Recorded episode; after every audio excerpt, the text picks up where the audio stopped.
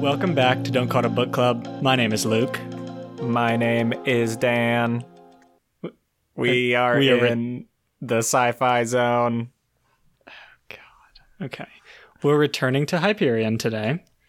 The Fall of Hyperion is the book we're reading. First third. What are we at, Dan? Chapter we finished chapter 21? Yes. Uh part we finished part 1, we're into part 2 and it's chapter we finished chapter 21 in that in that part. All right. Good spot to end on. And no no no warm up for today. Uh I got a warm up, Luke. Oh, you didn't tell me about this. But good news, it's about the book. So, first nice. off, uh, if you haven't read Hyperion, you should read it before you read this book. Because I, I don't think most of this book will make sense if you haven't read Hyperion. right. Yeah. And good news, It's it's a sequel. yeah, good news, uh, we did three episodes on Hyperion. So, be sure you uh, refresh yourself with those. We did we did 3 episodes on Hyperion very early in our podcasting careers. So it'll be it'll be fun to see the difference. The other thing about this is that we have not read Hyperion in a while. So the characters and stuff are almost new to me again. I'm not saying that I forgot a lot, Uh huh.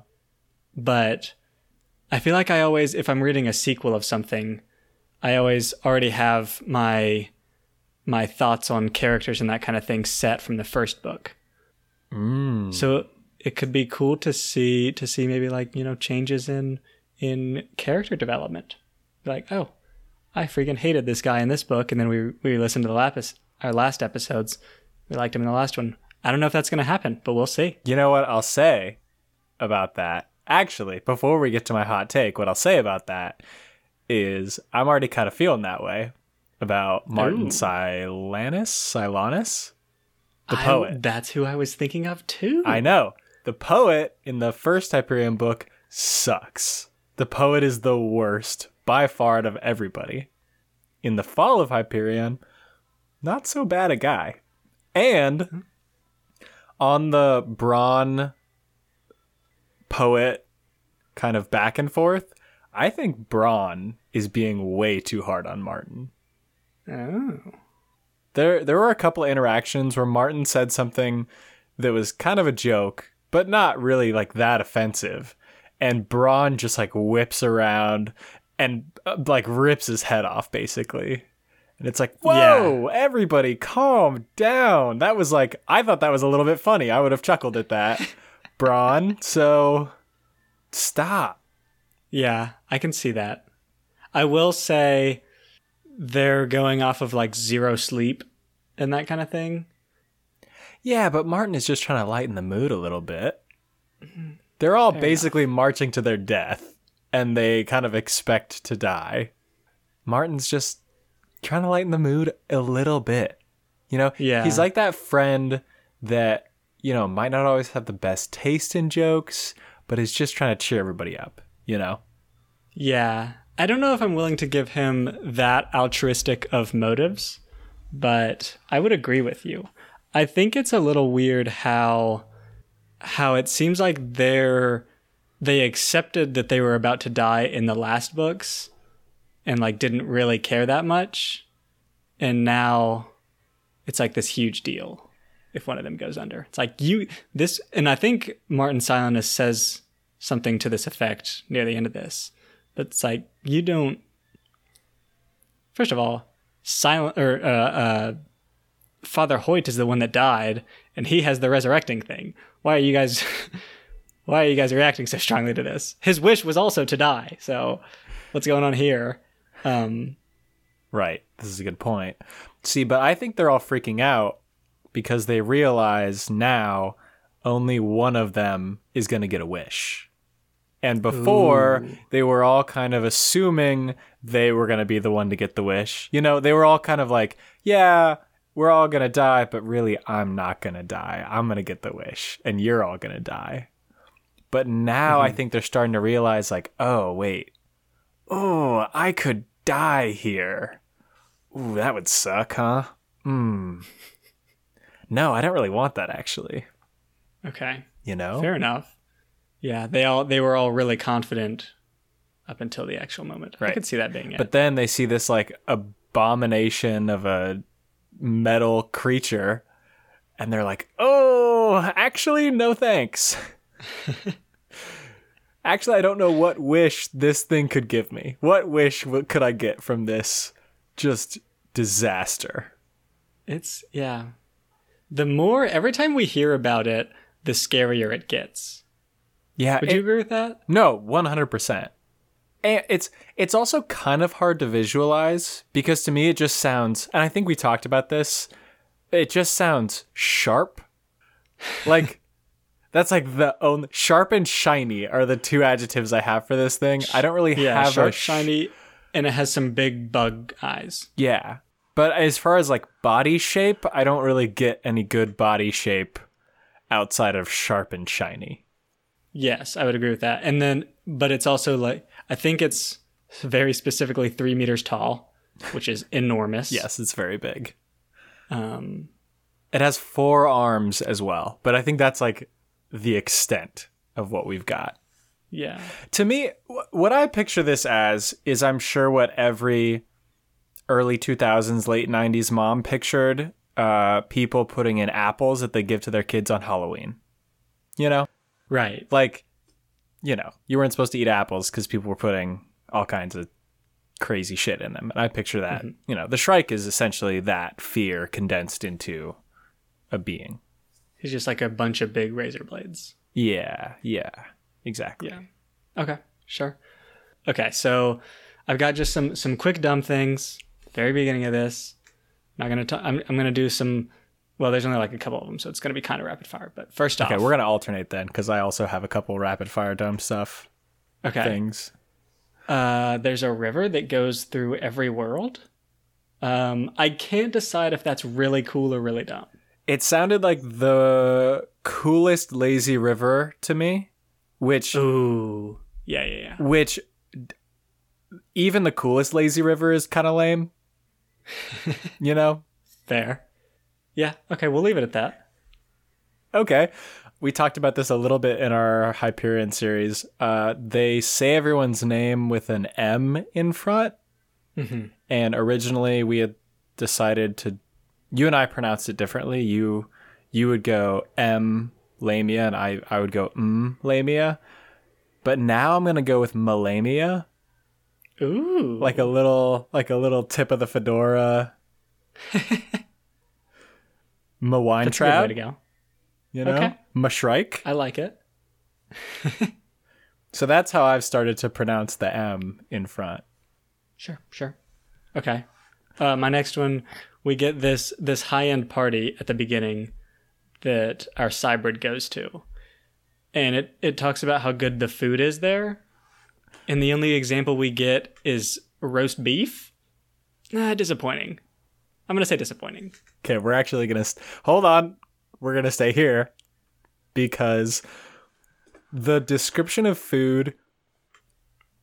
I think George, our good friend George R. R., read this book and the whole time thought, hmm, what, what does that food look, smell, and feel like? And then wrote his beautiful books with a lot of detail about the food because literally every time they have food, it's described as exquisite and the best food in the world, and there's like two adjectives about it. Right, it's like a brown Because- soup, but it's delicious. Yeah, yeah, a gray soup that was really good, or a salad that has, and there's like one ingredient in the salad that's described. Come on, all right, we we need a middle ground between George and Dan. We we on this podcast talk extensively about the food and books. And We need like- more. We need like- more to sink our teeth into, is what you're saying. right. And more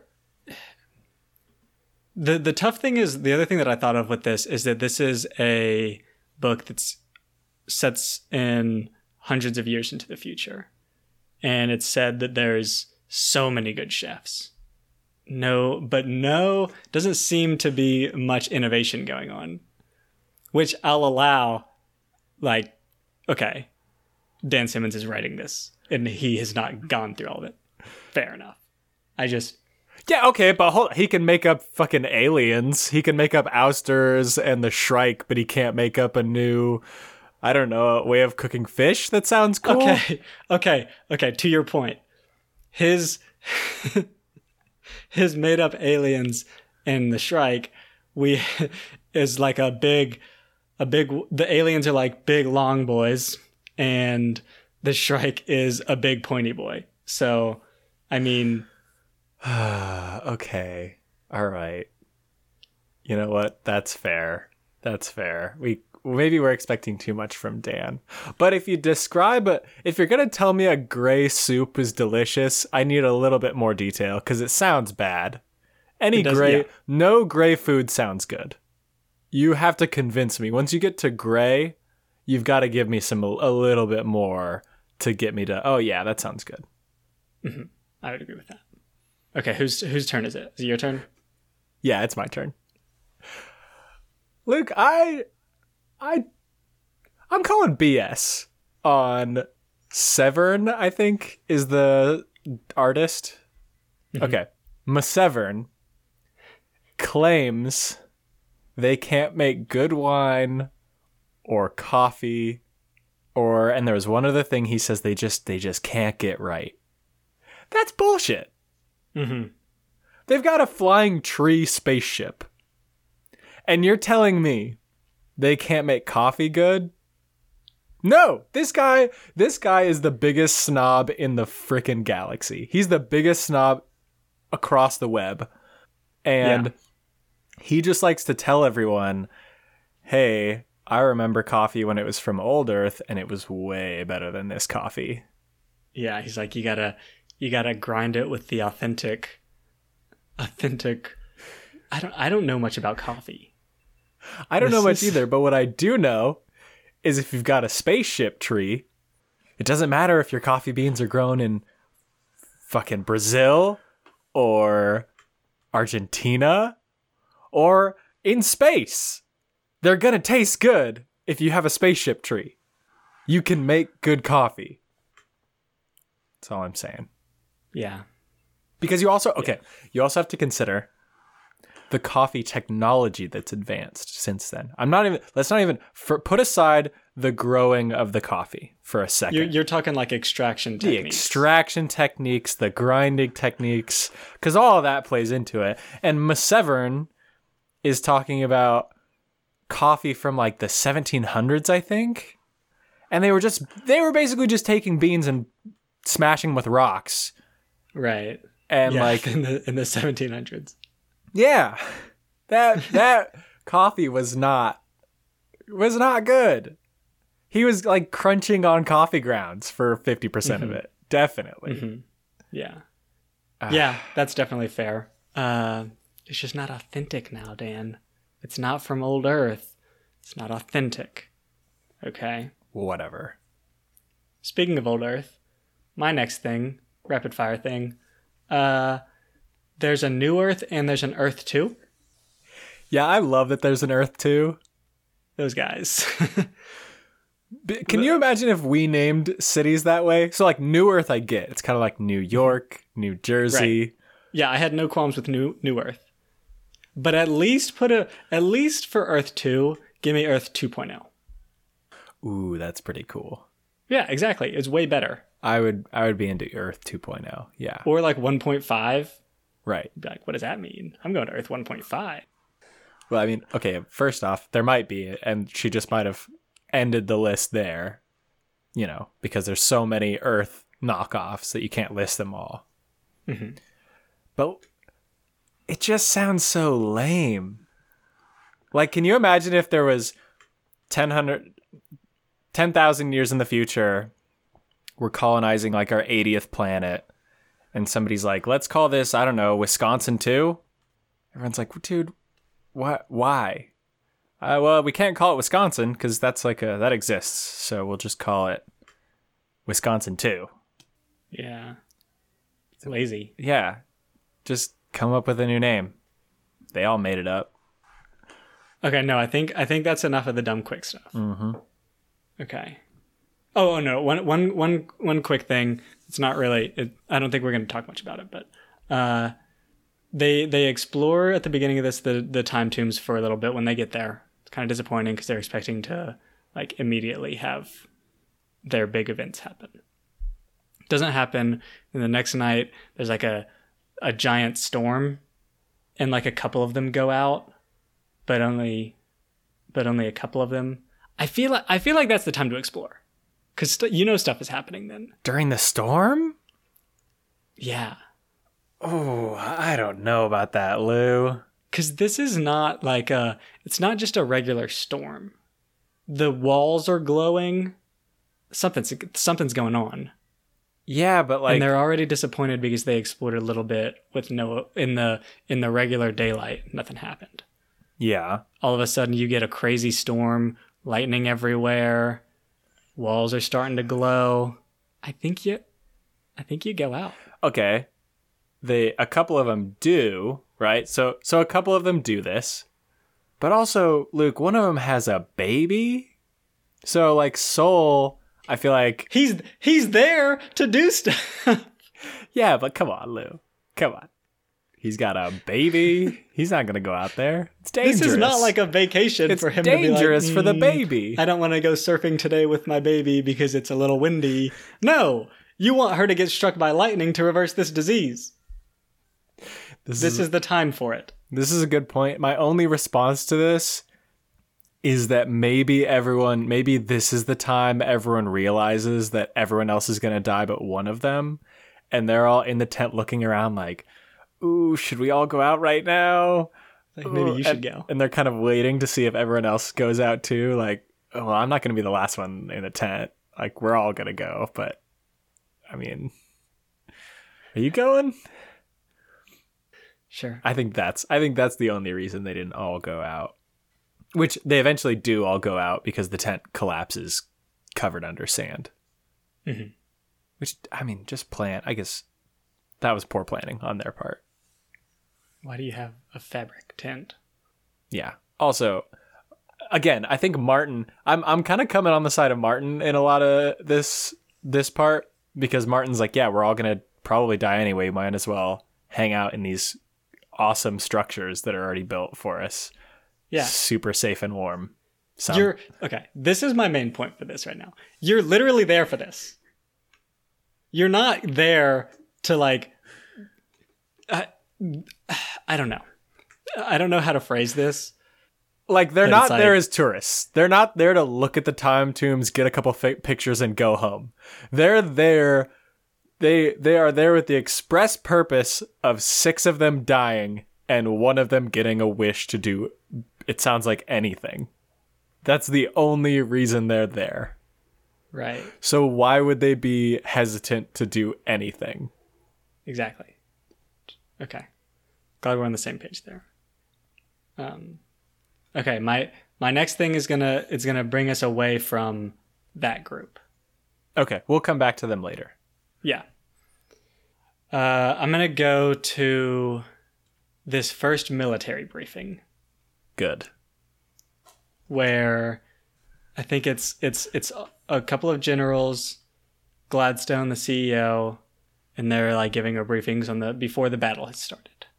Like, they have this many ships, we have this many, it'll be fine, but it's led by this young this young dude, who like cannot stay on topic, and he keeps getting crap for it. And at the end, it's like, yeah, he's he didn't do very good. It's his career might take a hit. He did terribly. Okay, I don't feel bad for him. No. he would, he's terrible at his job. He's the I mean- guy who planned out this big long talk and didn't do it with his audience in mind. And so he starts the talk and then his his like professor, let's say, is from the back is like, "Actually just get to the important stuff. You only got 5 minutes, just cut it. Cut it quick." And he's like, "Mm, I practiced I- this verbatim. So I have I'm just going to keep going." Yeah. The the ending of this is the general basically finishes the talk and summarizes it and says like, "We have this many ships. They have this many ships. It's going to take this long." And ta- he he finishes the presentation in like three sentences. Meanwhile, this dude is coming up with maps that don't mean anything. Maps of he's showing maps of the surface. That's irrelevant. I don't feel bad for you. Your career's I don't feel bad for you at all. You did terrible. Luke, a lot of people, public speaking is their biggest fear. Okay. But that's his job. well, you don't select the guy that's terrible at public speaking for the briefing of the CEO, in this case the leader of the of the hegemony universe, whatever. Yeah. Yeah. Pick a different guy. He's terrible. I mean, well, maybe his dad is like kind of important, mm. you know? Mm-hmm. Maybe his dad is one of the higher ups in the hegemony senate and they were like this was a calculated move on the side of the military. They were like, "Ah, this sucks. We have to deal with this guy every day. He rambles on all the time. He thinks he's super self-important. Let's make him give the presentation to the CEO and she'll just shred him. She'll just tear him up. And then we won't it's not our fault. We we gave him this opportunity just like his dad wanted, but maybe he'll like quit after this. Yeah. They're trying to get him to quit. Okay. The I have some, the, my next thing is kind of is kind of against what I just said almost. okay. Because okay, my point still stands that this guy's terrible at briefing. Briefing. Okay. okay. But we learn later that the general and the intelligence was very wrong. Mm. About right? the ousters, about the number about the and the like capabilities of the ousters, right? Which is kind of what this briefing was. Yes. Right? Yes. So the other thing is the the general does not give any any indication to Gladstone, I think is her name. Yep. About where they're getting their information, how reliable it is. He's like, okay, they have 600 ships. And I mean, if I'm her, I'm thinking, okay, we know that they have 600 ships. But in reality, it's more like, yeah, we don't know anything about them, so we're going to guess 600. Maybe this dude who's briefing her is like trying to give background, so he's like, okay, we based it off of this, this, we think maybe 600. He's doing context. Also, who knows? He's doing context. Right. He's doing so so the other thing is maybe he's actually doing what he needs to be done. Or uh, no, I'm going back on that. No. I, th- I think it's just that he did a bad job but the general also did a bad job. Okay. Yes. But then I think CEO Gladstone does a terrible job when they come to her with the plan B. So they realize they don't have enough ships. They say, okay, we need this many more ships. That'll get it done. No problem. 99.9% certain. Give us those ships she goes around, everyone's in agreement except this guy who's like, actually, I don't think that's a good idea. And to be fair, he doesn't have a good reason. He's just like, it's just my gut. I feel it in my gut. It's bad move. But at the same time, you just like two days ago finished a briefing from them that was like, oh, we're so sure this is going to be a slam dunkerino. Hyperion's safe. We get, we send these ships. Ousters are going to be running for the hills. And then two days later, you're like, yeah, we're going to all die if we don't send 200 more ships. But 200 more ships, that's all we need. No worries. It's totally safe. I'd ask for right. a little bit more information. Like, don't ask the people, don't trust the people that already it's especially okay. about the ousters. Especially about the ousters. You have no idea. You have no idea about the ousters. You should assume that starting off. Okay, here's yeah. My my thought is that this first mistake where this guy guesses 600 ships, I think it's 600. Um and it turns out to be like 3000 or 4000 or whatever. And she's like, "Okay, you said 600." And then he's like, "Yeah, that we didn't have that much information, so we are kind of guessing." A, you should have you should have brought up the uncertainty. I mean, maybe she should have asked about that too. Yeah, you but- should have brought it But up. But you always include the error bars on that kind of a thing. If they're Right. big error bars, you say what the error bars are. The other thing is, he's they have two ways to predict this. Their whatever their way was, and then whatever the the this leader of the AI has a different way. And he's like, "Yeah, we didn't really have a good way to do it either because we don't know that much about him." And she's like, "How many did you predict?" He's like, "About four thousand. and then And everybody's dead quiet when he says that, and they look at him like, "What?" Okay, yeah. My my thought is that this first general already made this mistake of getting predictions way wrong. But he also did not even ask these other the the AIs or whatever. He's like, "Yeah, they don't know much either." You don't know anything either. My argument for this is that I know he's the he's like a general, so he's very high level, but this is a this is an error that deserves to be he deserves to be fired for. Right. So maybe, maybe the entire military is just political favors. Like maybe everybody here is incompetent and they're all just operating out of pride. You know, it's not based on competency at all. It's about who pulled the most strings to get their their position. Yeah. Because it doesn't Maybe. sound like any of them really know what they're doing. I think it's more like they they're not okay, they're not math guys, right? Right? But they know they they they know some kind of military stuff. Mm-hmm.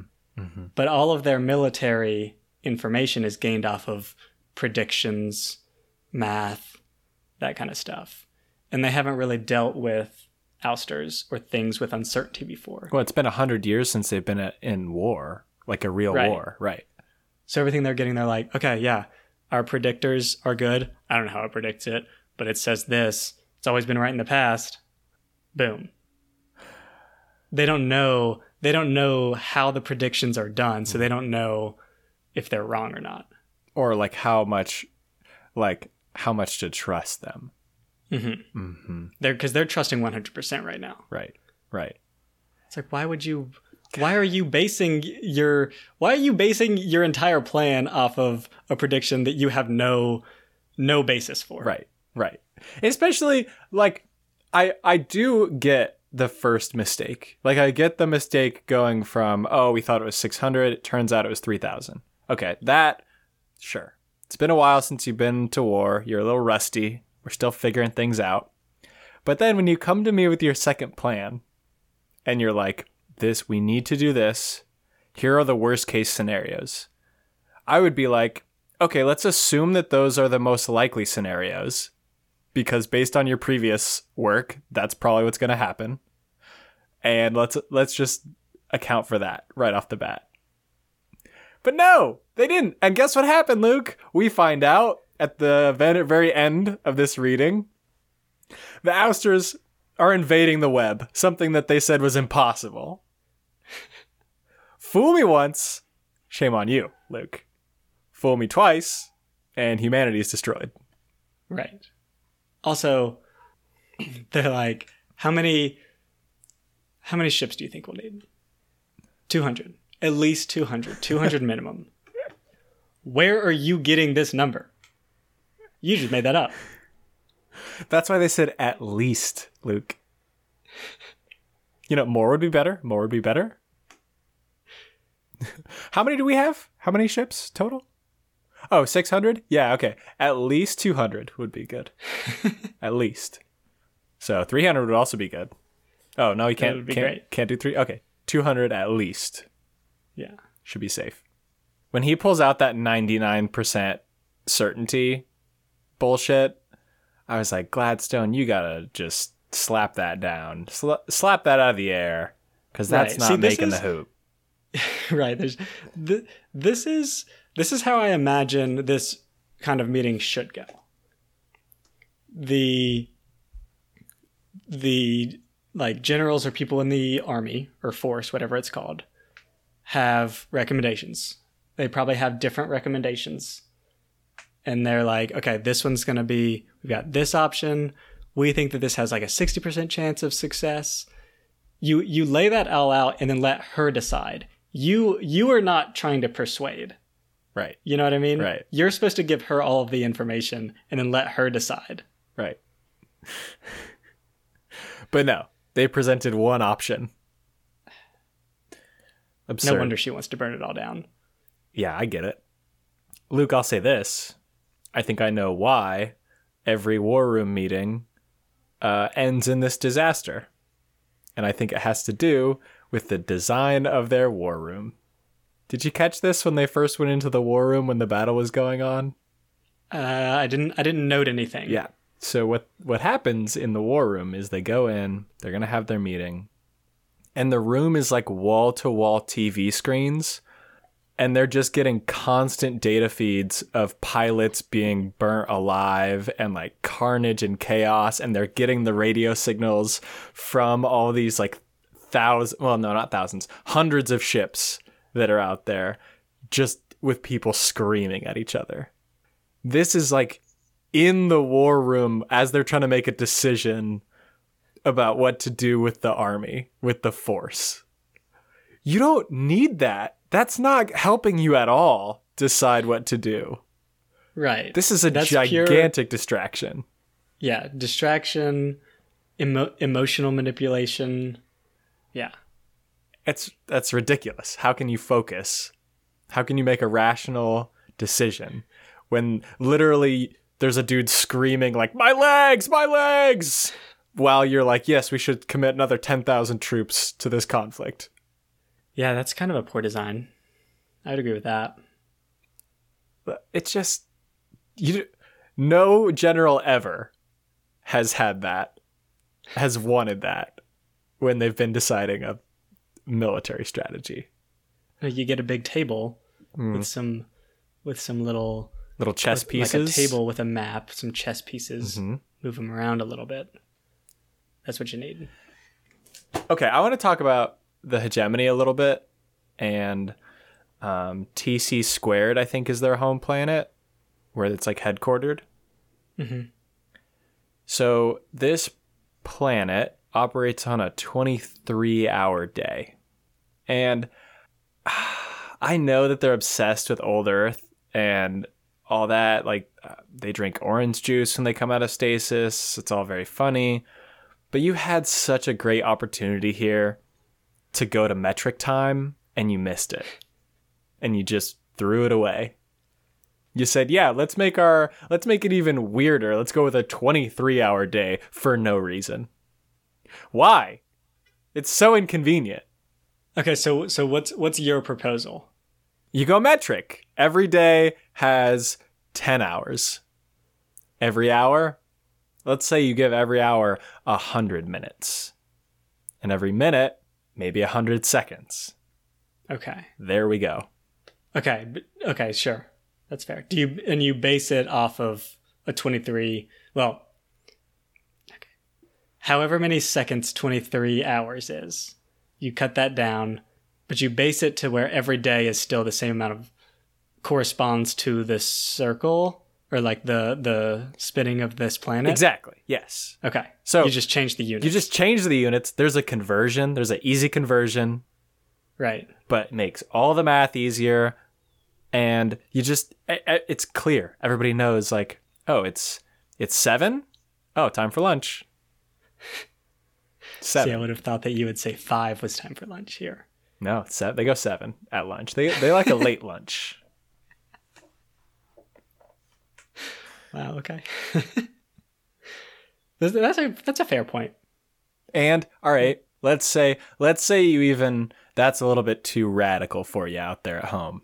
Okay. Do you think they cut off daylight savings time? Of course they cut off. Da- what are you talking about? Do they cut off daylight savings time? Of course. It's ridiculous. All right, all right, but here's here's how we here's how we make it a little bit more palatable for you at home. Twenty hour days, ten hour half days. That's basically what we've got now. Twenty hour days, not that. You know, that's it's a good middle ground, I think. Why not twenty hour days? I'm gonna I'm gonna make an argument for hundred hour days.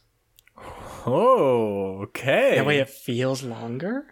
Yes, you can get so much Oh, done. hundred hours this day. I can do whatever I want. This is only going to take four hours for me to finish. That's no the workday is only eight hours. Well, I don't think it would still work that way. 40 hour work week.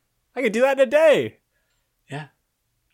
Okay, that's actually I'm co- I think 100 hour days is better now. So I'm running for president. Uh, Yeah, you and everybody else. yeah.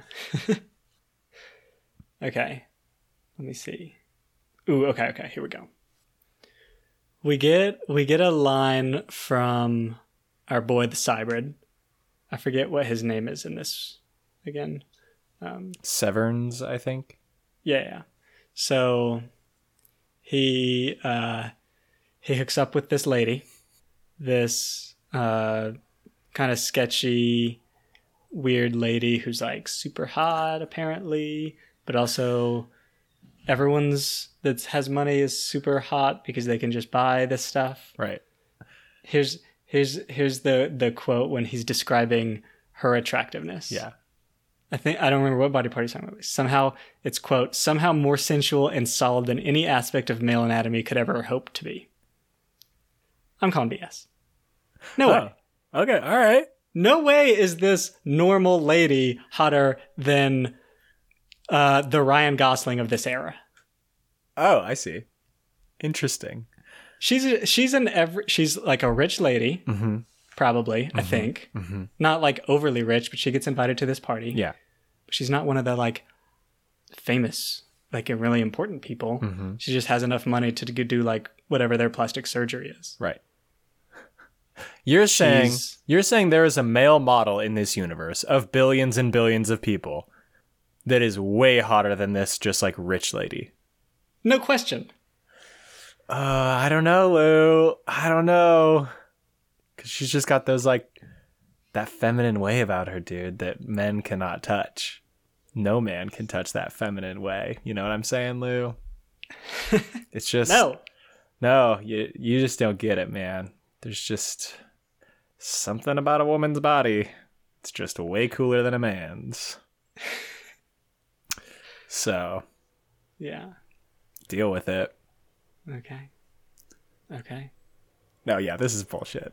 I think I think he is just I think I think he's just like kind of tricking himself a little bit.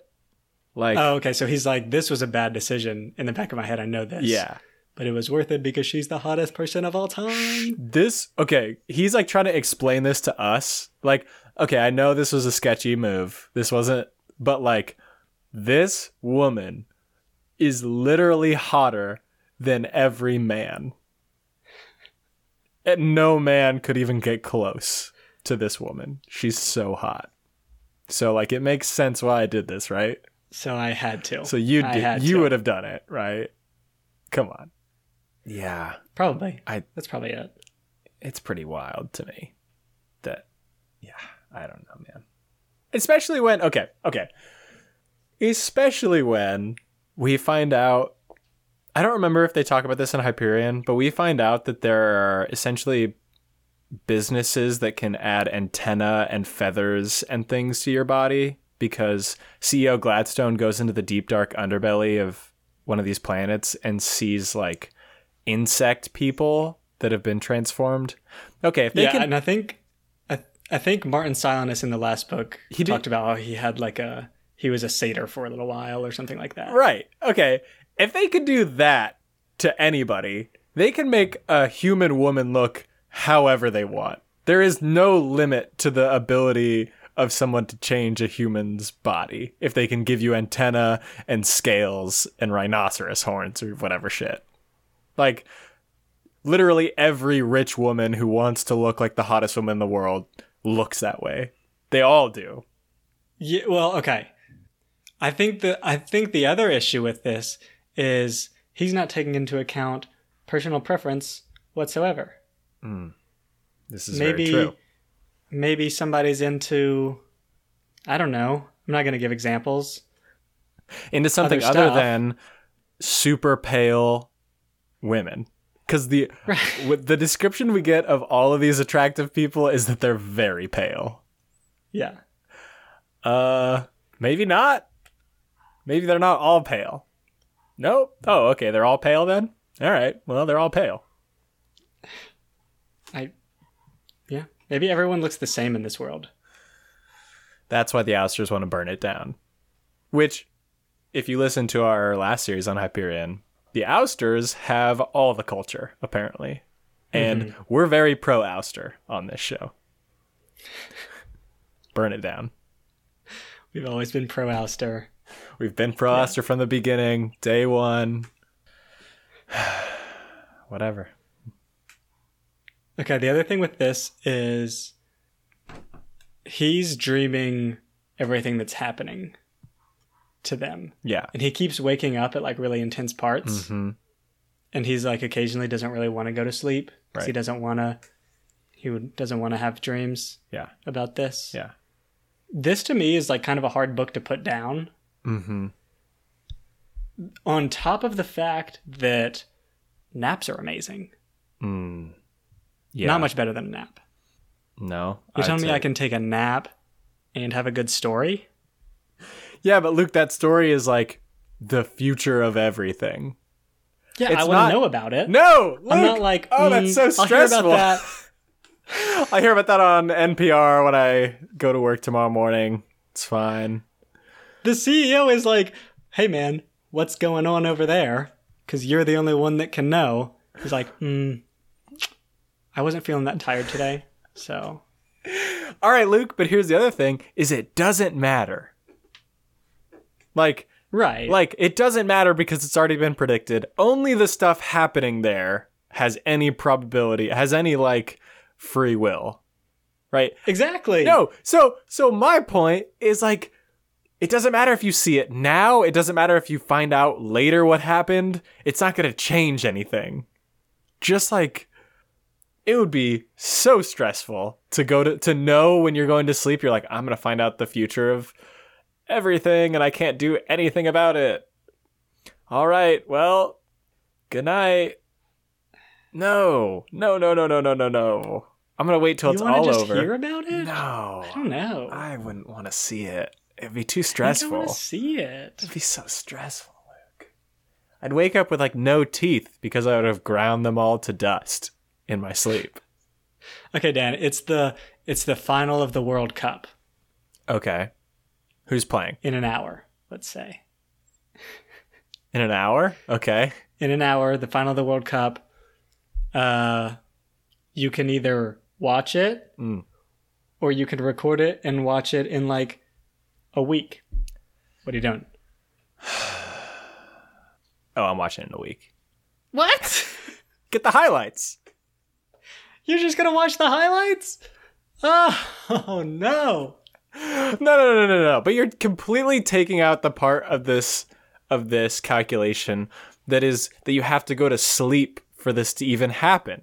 It would be I, like that's a pro. No, That's a pro for me. No. Okay, imagine trying to go to sleep when LeBron is playing for the Carolina Panthers in the Super Bowl This is so in dumb. 20 minutes. and that's the only way you'll get to see it is if you sleep. Are you going to sleep? There's no way Are way. you saying the reason he's not doing this is because he's too excited? I don't. Okay. You would use the word excited. I'm going to use the word anxious because Okay. that's what I feel is it would be too like anxiety inducing to Mm. to be able to sleep to see this event. I'd hate it. Okay.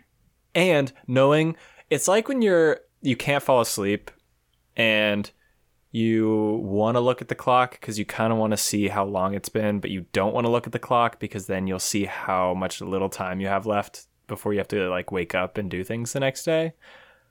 Like it's this magnified a billion times because he's laying there like if I don't fall asleep now, I won't see what happens and I am gonna like miss out on all this stuff. So I just gotta go to sleep. Gotta go to sleep. Come on, go to sleep. But that doesn't help because the worry that you're gonna miss something is gonna be what keeps you up. Okay. I can see that. We'll go with that. Okay. Can we talk about Brawne's complete invasion of Leonard Hoyt's privacy when he's just going off to find a nice place to pee, and Brawne's like, mm, I should really follow that guy. Uh, don't. It's late at night.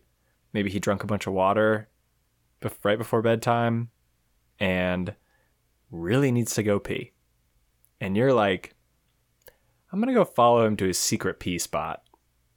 I'm going to completely, completely ruin any sense of privacy he has and just, just kind of follow him there. And you know, he, he tries to take it somewhere he's completely out of sight. The only place he can do that in one of these temples. He even finds like a basically a urinal trough. Okay, there's a hole in the Right. floor to some kind of waste management system, We assume.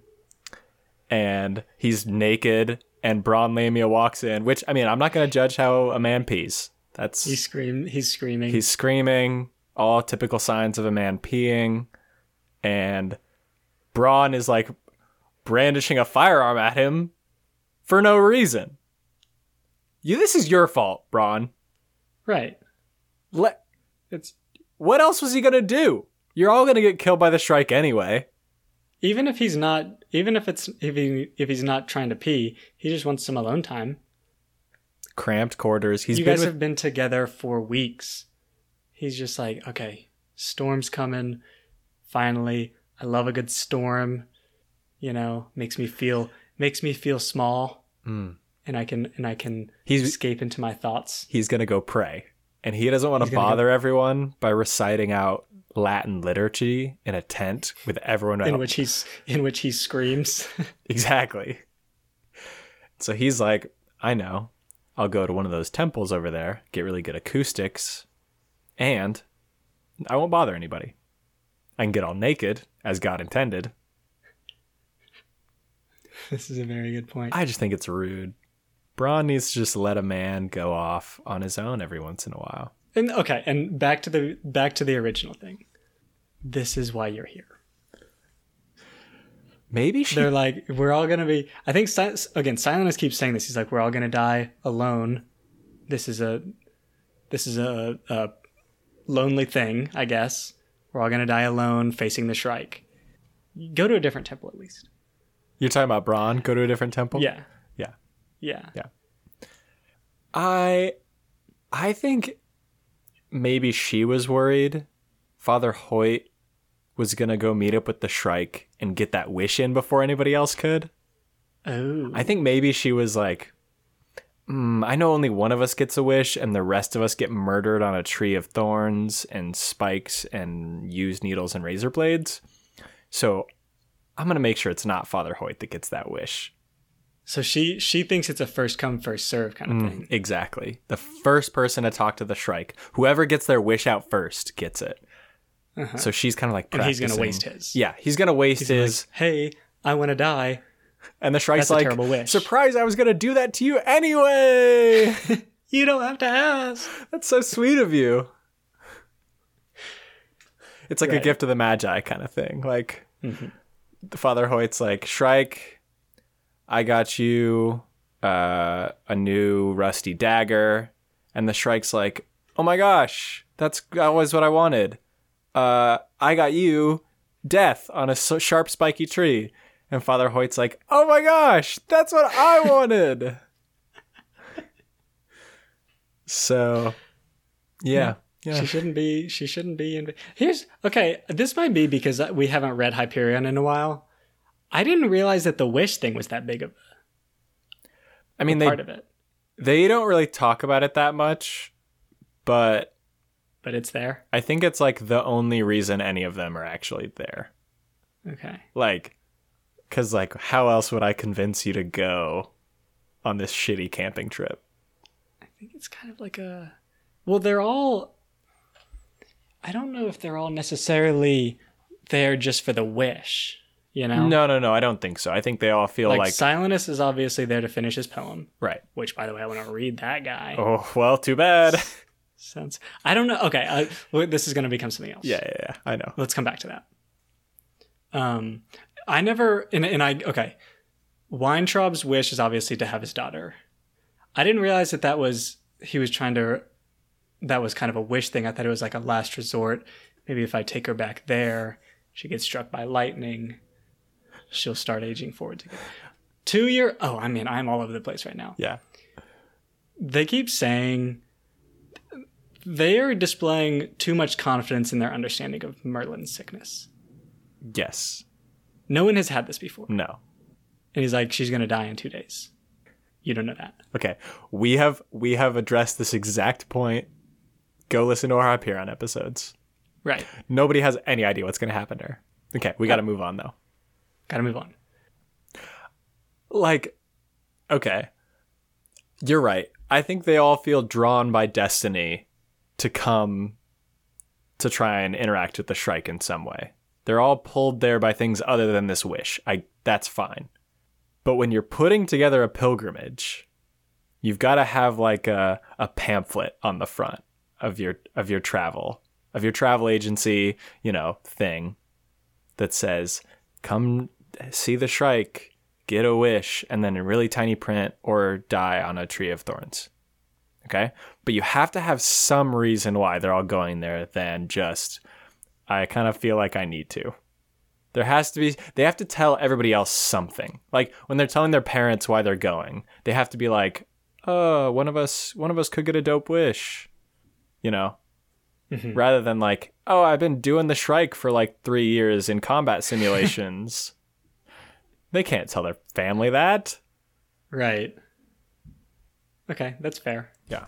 Okay, you're so we do need to come back to Martin being probably not dead.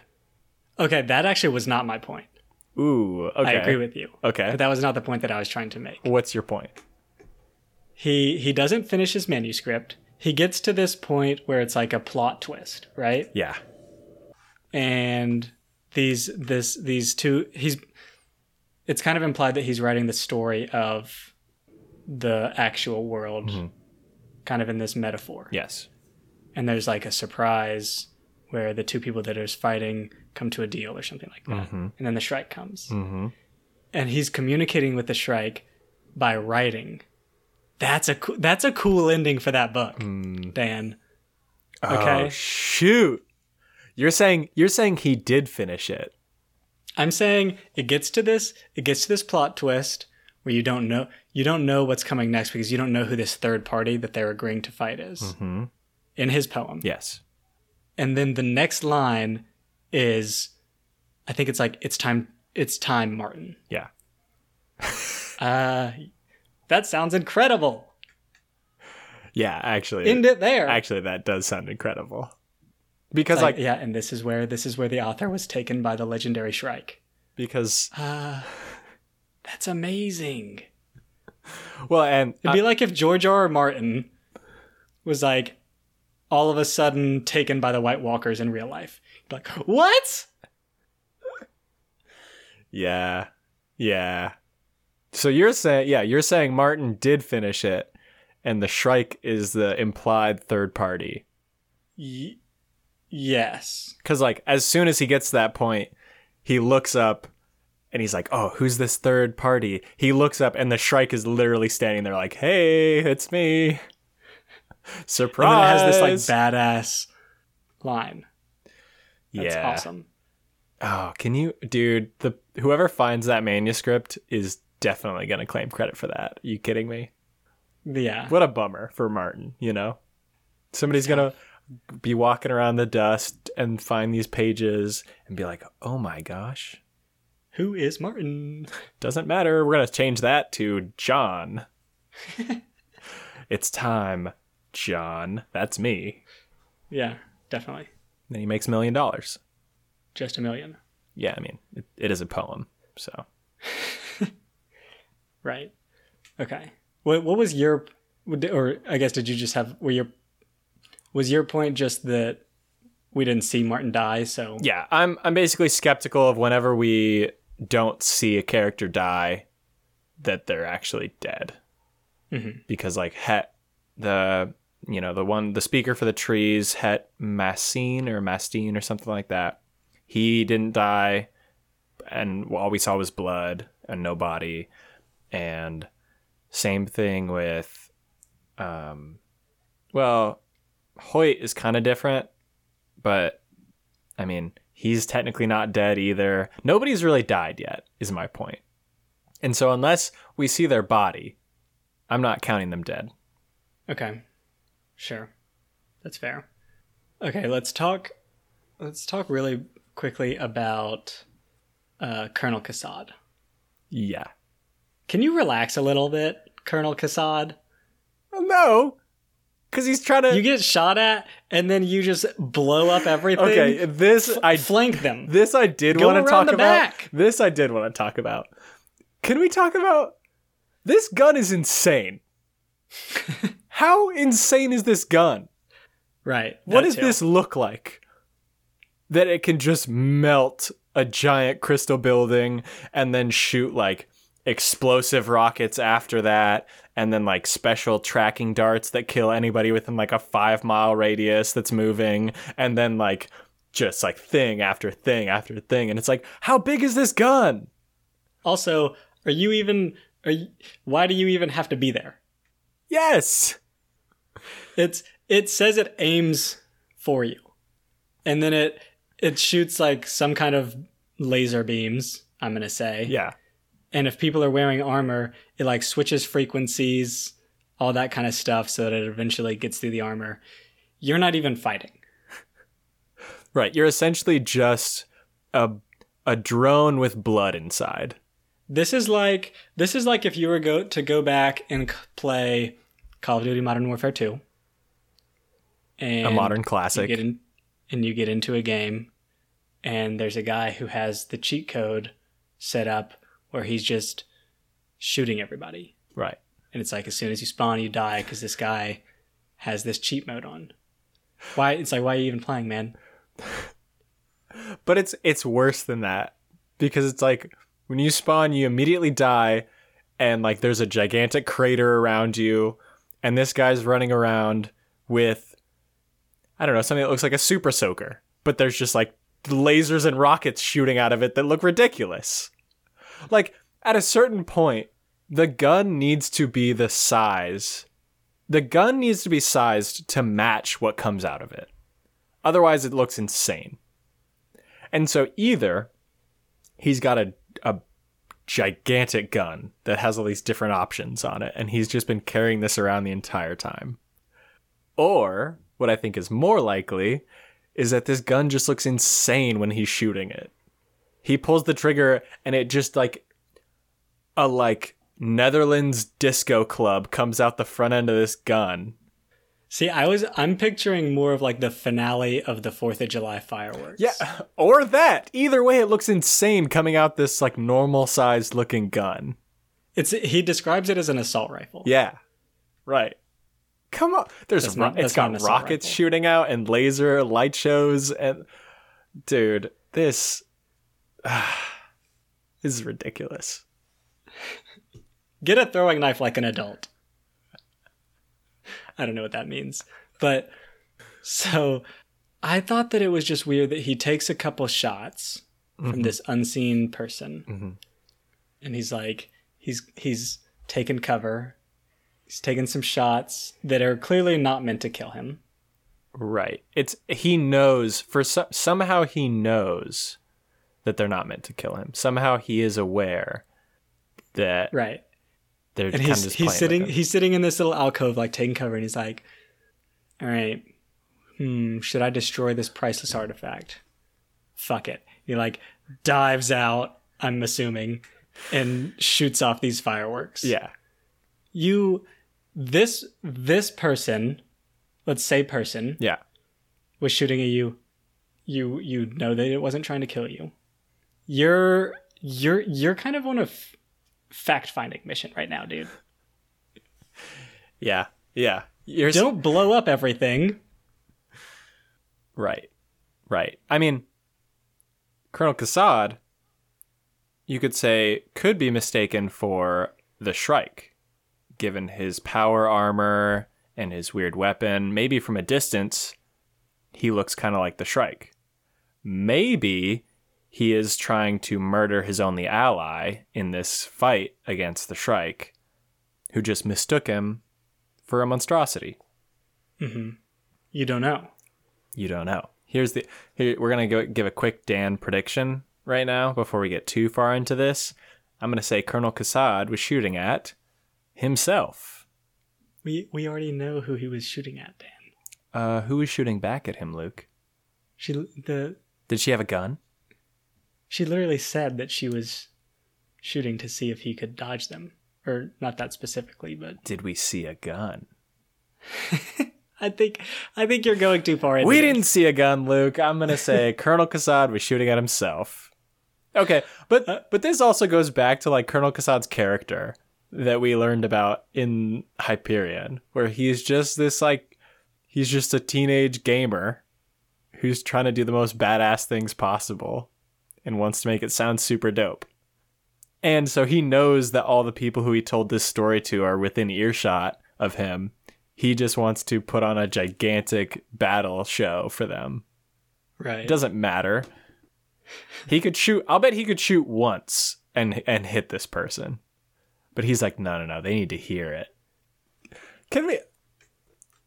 They want to invoke conservation of mass with the parasitic crosses. Okay, come on. so you're saying that Father Dure is currently dying of blood loss? Is that is that what you're saying? If you want to talk about conservation of mass, because Father Hoyt died from not having enough blood in his body. So that blood's not just around, that blood's on the floor. The parasite's not picking it up and putting it back in inside. No. Father Father Dure is going to be born without blood. That's what's happening. So there's no conservation of mass happening when somebody's resurrected. That's not how it works. Stop pretending like you know how it works. It's absurd. It's a weird nitpicky thing to choose. Right. Right. Otherwise, Father Dure, oh, maybe there is conservation of mass. Father Dure just uh only has He's a little bit skinnier than yeah, he used to be. he's, he's a little skinnier. I should have put this in the dumb shit from earlier. The dumb quick shit. CEO Gladstone's going around to different planets, and she gets to the one where Martin, the poet, kind of came up, uh, and where he wrote his poems, and it's been terraformed now. And one of the things that she notes is a a garbage collector riding on a half ton hedgehog. It's a bad animal choice. How impractical is that as an animal to ride around on? I mean, it's really round, for one thing. One thing, it's really round. Other thing, Like, are you are you straddling it because you're you're doing a split? Mm-hmm. Are you laying down on your stomach? that's a weird way to go.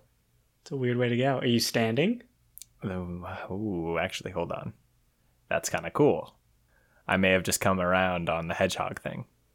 See, okay, Hedgehog surfing. because my concern with it is they're pointy, is they're a little bit pokey. You're thinking of a porcupine. No, no, no. Hedgehogs have little spines too. Oh, Yeah, they're not like porcupine spines, but hedgehogs have little pokey boys. okay. Like, I don't know, get an animal that doesn't have pokey things. Get a horse Oh yeah, or a car. or a spaceship. There's a million options. Why are you riding around A on a porcupine? a bike would probably solve this problem too. But no, you decided to be all quirky and weird and ride your hedgehog to work today. Nobody thinks it's funny. Nobody thinks you're cool because you're weird. Everyone's just annoyed that they have to deal with your hedgehog on the street. God, like, are you gonna leave that outside all day? who's gonna watch after It's this? It's supposed to be 103 today. You're gonna crack a window, sure, but is that gonna really do anything? No. Okay, the other thing about this place, it's called Mud Flat.